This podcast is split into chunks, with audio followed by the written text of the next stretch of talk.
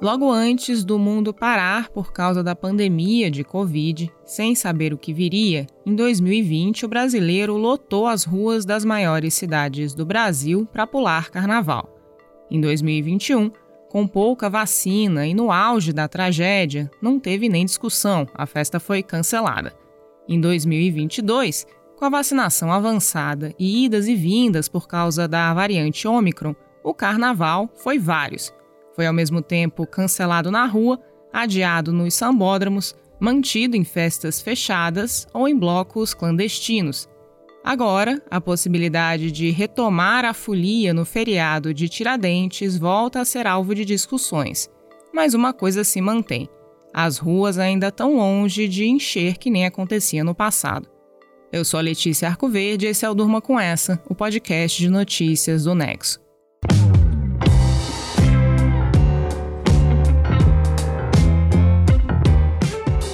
Olá, eu sou o Conrado Corsaletti, estou aqui com a Letícia para apresentar esse podcast que vai ao ar de segunda a sexta, no fim da tarde, início da noite, sempre com notícias que podem continuar a ecoar por aí.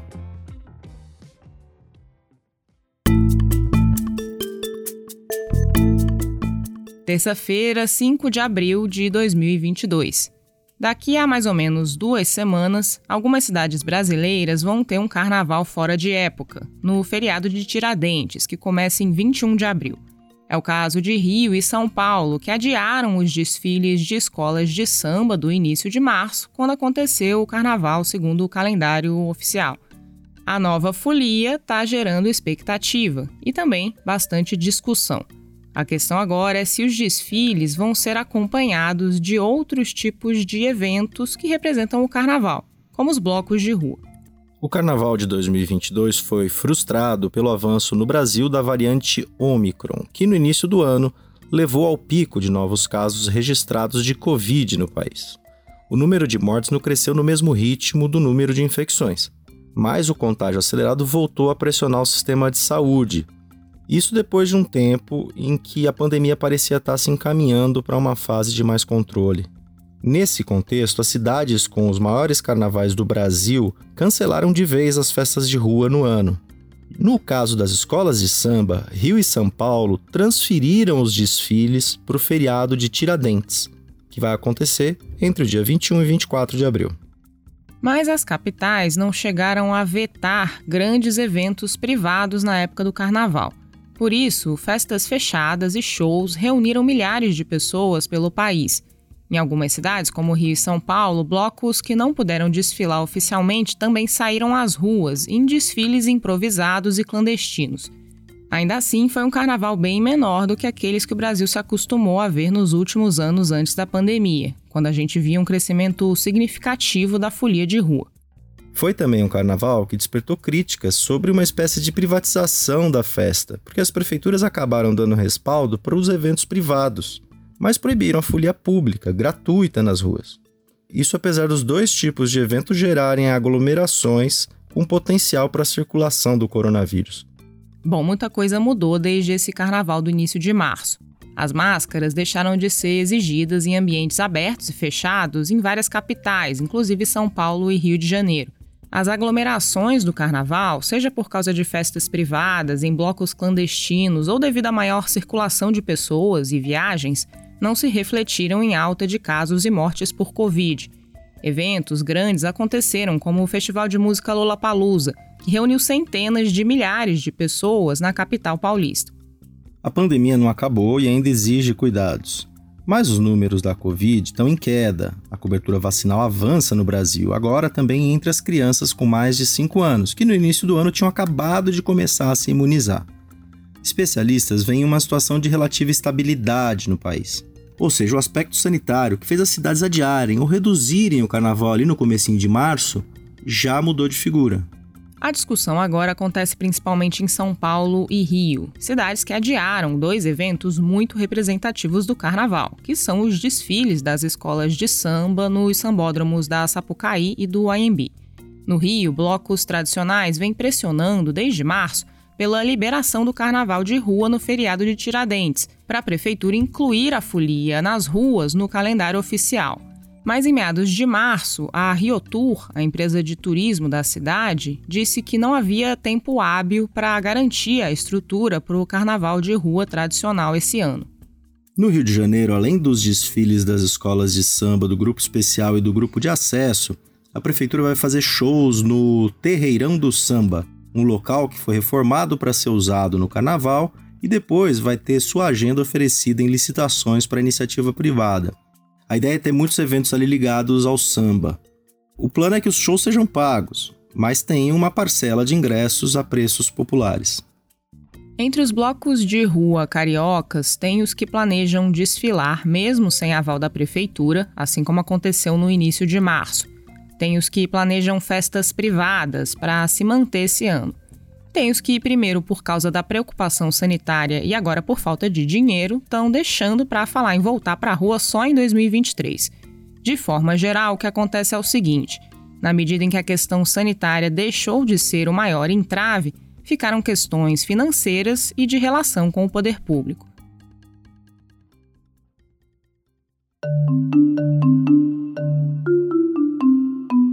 Normalmente, os investimentos para a realização do carnaval são feitos tanto pelo setor público quanto pelo setor privado, e o dinheiro vinha aumentando nos últimos anos, pré-pandemia. Em São Paulo, por exemplo, a aposta no carnaval de rua se intensificou na gestão do então prefeito Fernando Haddad. Desde então, a festa cresceu muito, e o carnaval de rua paulistano, que antes não tinha lá muita tradição, virou um dos maiores do Brasil. Em 2020, na gestão do então prefeito Bruno Covas, os cofres municipais investiram 18 milhões de reais na festa. E o carnaval como um todo movimentou cerca de 3 bilhões de reais, o que representou um crescimento econômico de 31% do carnaval de rua em relação a 2019. O público total foi de 15 milhões de pessoas, segundo a prefeitura, mais do que as 14 milhões de pessoas que foram para a Folia em 2019. É um modelo que inclui patrocínios de empresas e editais para os blocos que queiram desfilar, com a prefeitura organizando a festa de rua. Isso gera movimentos diretos, como a contratação de ambulantes e de trabalhadores da área cultural, e também um impulso para o setor do turismo. Para 2022, antes do adiamento e cancelamento da festa, a prefeitura previa que até 40 mil empregos temporários poderiam ser gerados com a realização do carnaval. A discussão sobre o apoio público para o carnaval voltou à pauta nessa semana em São Paulo, com a proximidade do feriado de Tiradentes. Na segunda-feira, associações que reúnem mais de 400 blocos de rua lançaram um manifesto pedindo que a festa seja retomada junto com os desfiles de escolas de samba esse grupo diz que os blocos vão para a rua para festejar o carnaval, mesmo que a prefeitura não inclua os desfiles na programação oficial. O que cada bloco vai fazer varia bastante, assim como no Rio de Janeiro. Mas essa mobilização coletiva levanta a bandeira contra o que é visto como uma privatização da folia. Abre aspas para um trecho da carta. Festivais, campeonatos esportivos, eventos religiosos e de negócios estão acontecendo normalmente o sambódromo já está com a festa marcada e não há justificativa para proibir carnaval de rua livre, diverso e democrático nesse abril de 2022. Fecha aspas. A prefeitura paulistana dá a mesma justificativa da prefeitura carioca para não organizar os desfiles de blocos junto com os desfiles das escolas de samba.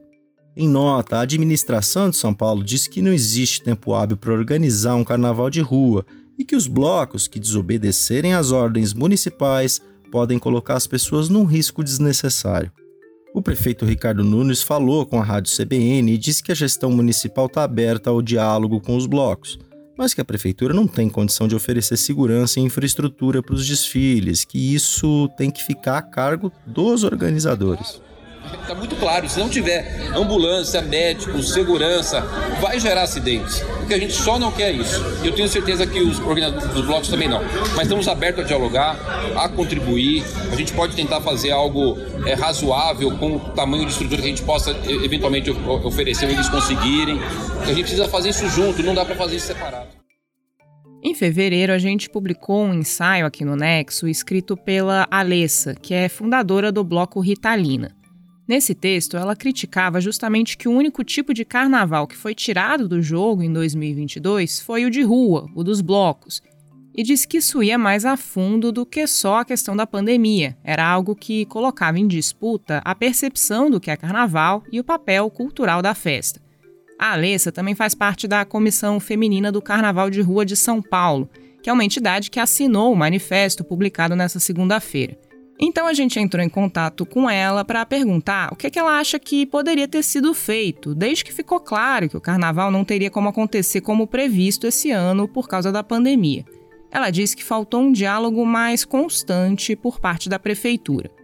O prefeito ele fala isso porque o modelo de gestão de carnaval utilizado na cidade desde então é o modelo de edital com essas grandes cervejarias. E elas que fornecem o dinheiro para essa segurança, para essa estrutura que ele fala. Esse modelo não dá tempo. O que a gente tem que entender é que o carnaval de abril é uma situação inédita na cidade. E uma situação inédita precisa de uma outra solução também inédita. Outros modelos são possíveis. Os blocos estão disponíveis para o diálogo, mas isso não está vindo por parte da prefeitura. A gente chegou nessa situação limite, mas muita coisa poderia ter sido feito antes e não foi porque não teve essa comunicação permanente com os setores do carnaval. Não teve um plano B para o carnaval. Adiou-se o carnaval das escolas de samba, mas esqueceu-se o carnaval de rua. No fundo, achou-se que a iniciativa privada ia absorver a demanda do carnaval de rua, o que não aconteceu. E agora a gente está vendo a situação limite que chegou. Pelo menos dois eventos de rua em São Paulo vão acontecer com infraestrutura própria, por meio de parcerias entre grandes blocos e empresas. O Acadêmicos do Baixo Augusta vai fazer uma festa com patrocínio de uma marca de cerveja no Vale do Anhangabaú, que é uma área que foi cedida à iniciativa privada e administrada hoje por um consórcio. O evento vai ser gratuito, mas fechado, com ingressos distribuídos na internet. Outra festa vai acontecer no entorno do Parque do Ibirapuera, também organizado por grandes blocos como o Monobloco e a Orquestra Voadora, com entrada controlada e ingressos gratuitos. Na opinião da Alessa, essa é uma tendência que repete o que aconteceu no início de março quando as festas privadas foram mantidas e a folia de rua pública foi cancelada. No momento que a gente estava em maior crise por causa da crise do Covid, que era necessário um diálogo permanente, o poder público achou que poderia organizar a festa pensando na logística da festa e não em sua base essencial, que é uma base cultural, e excluiu todo mundo do processo. O que a gente está vendo agora é o desmonte da política pública de carnaval que começou com um decreto assinado pelo Juca Ferreira lá no início da gestão Haddad. E o que, que essa política pública falava? Ela falava que o carnaval deveria ser feito em diálogo ela fazia a mediação e a facilitação da burocracia e a gestão dos impactos do carnaval de rua na cidade. Era uma defesa do carnaval público, sem abadá, sem corda e nem gradil. E isso não é o que a gente está vendo. A gente está nesse momento agora, às vésperas de 10 anos dessa política, numa situação que a gente viveu há 10 anos atrás, que era quando os blocos eram empurrados ou para a ilegalidade ou para iniciativa privada. Esse momento é um momento de ruptura, criou-se uma linha simbólica no chão.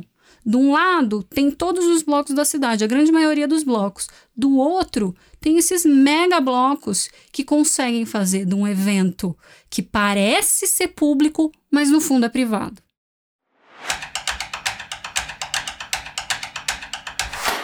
Desde o início de março, o aumento nos preços dos combustíveis no Brasil intensificou os debates sobre a política de preços da Petrobras e o papel da estatal.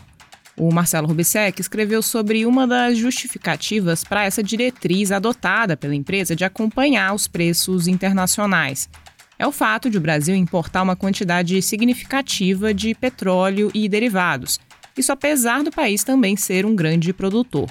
Marcelo, primeiro explica para gente por que, que o Brasil depende dessa importação. Pois é, pode parecer um pouco contraintuitivo que, ao mesmo tempo que o Brasil está entre os 10 maiores produtores de petróleo do mundo, ele também acaba importando petróleo de outros países. Aliás, a gente importa não só o produto bruto, como também derivados como gasolina e óleo diesel. A importação de petróleo tem muito a ver com o tipo de produto que a gente tem aqui no Brasil. Então, basicamente, existem diferentes versões de petróleo, desde uma mais leve até uma mais densa. Dependendo do tipo de petróleo, você precisa de estruturas diferentes para o refino. Resumindo bem, por causa do histórico do tipo de petróleo que o Brasil compra e extrai desde a metade do século XX, as refinarias brasileiras não necessariamente têm a estrutura para refinar o petróleo que é produzido aqui, que hoje em dia é principalmente o do pré-sal. Então a gente acaba exportando muito petróleo cru e comprando tipos de petróleo mais leves para misturar com o que é extraído aqui. Isso para facilitar o processo de refino. E sobre a gasolina e o diesel, a importação tem a ver com isso. O Brasil não dá conta de produzir nas suas refinarias tudo que consome desses produtos. Então, para compensar, a gente acaba comprando esses derivados já prontos de outros países, principalmente os Estados Unidos. No caso do diesel, a gente tem uma dependência até grande, viu? Quase um quarto de tudo que a gente consome vem de fora. E como isso impacta o preço dos combustíveis no Brasil? É, a Petrobras faz essa associação entre a importação de combustíveis e a política de preços que ela pratica desde 2016 de acompanhar o preço internacional do petróleo. O que ela diz, resumindo, é o seguinte: as empresas que vendem combustíveis ao consumidor no Brasil, elas podem comprar o produto refinado aqui mesmo ou comprar de fora. Se a Petrobras decide mudar a política atual, deixar de acompanhar o preço internacional e fixar um preço mais baixo, esses importadores vão ter que comprar lá fora por um preço e vender aqui por um preço mais baixo. Ou então eles teriam que convencer os fornecedores a negociar por um preço menor, o que parece difícil. Claro, esses importadores podem também só tentar vender combustível mais caro que os concorrentes, mas aí eles, obviamente, perderiam competitividade no mercado. Então, se cria uma situação em que talvez seja melhor nem vender combustível. E por isso tem especialistas que falam em risco de desabastecimento se os preços praticados no Brasil ficarem muito distantes dos preços de fora. E é mais ou menos por isso que a Petrobras diz que ela precisa seguir os preços internacionais. O texto do Marcelo você lê no nexojornal.com.br.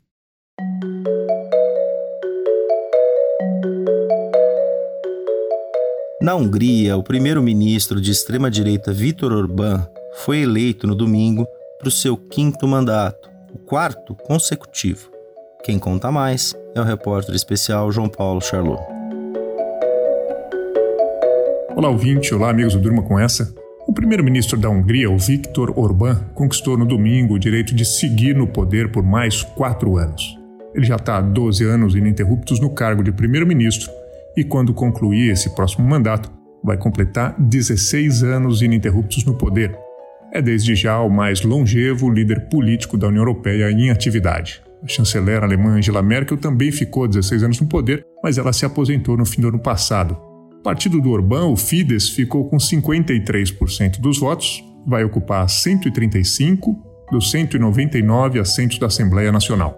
Essa chamada supermaioria de dois terços dá a ele o direito de seguir mudando a Constituição do país, como já vem fazendo desde 2011, quando promoveu uma ampla reforma constitucional. Foi por meio dessa reforma que Orbán mudou a configuração dos distritos eleitorais do país e, com essa mudança, ele diluiu a votação da oposição em vários distritos. Além disso, Orbán transformou um grande conglomerado de empresas públicas de comunicação numa poderosa máquina de propaganda política em favor do governo dele e de suas campanhas eleitorais também. Depois de 12 anos de derrotas, a oposição se uniu no fim do ano passado para lançar um único candidato. Foi feita uma prévia para escolher um nome de consenso e a escolha recaiu sobre um prefeito de uma cidade do interior chamado Peter Marczai. O escolhido estava longe de ser um progressista. Na verdade, o Marczai era um católico até bastante conservador que os partidos de esquerda tiveram de engolir sob pretexto de formar uma aliança realmente ampla com todos os setores interessados em dar um fim ao governo Orbán. Se esse foi o melhor esforço das forças democráticas húngaras, ele teve longe de ser suficiente. E uma reviravolta contra Orbán vai se tornando cada vez mais difícil a cada ano que passa e a cada novo mandato que ele vai conquistando.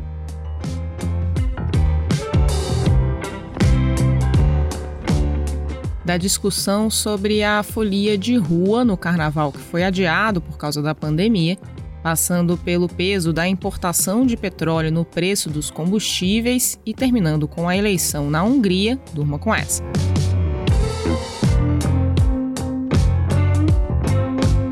Com roteiro de Letícia Arcoverde, produção de Conrado Corsaletti, participações de Marcelo Rubissec João Paulo Charlot e edição de áudio de Roberto Soares. Termina aqui mais um Durma com essa. Até!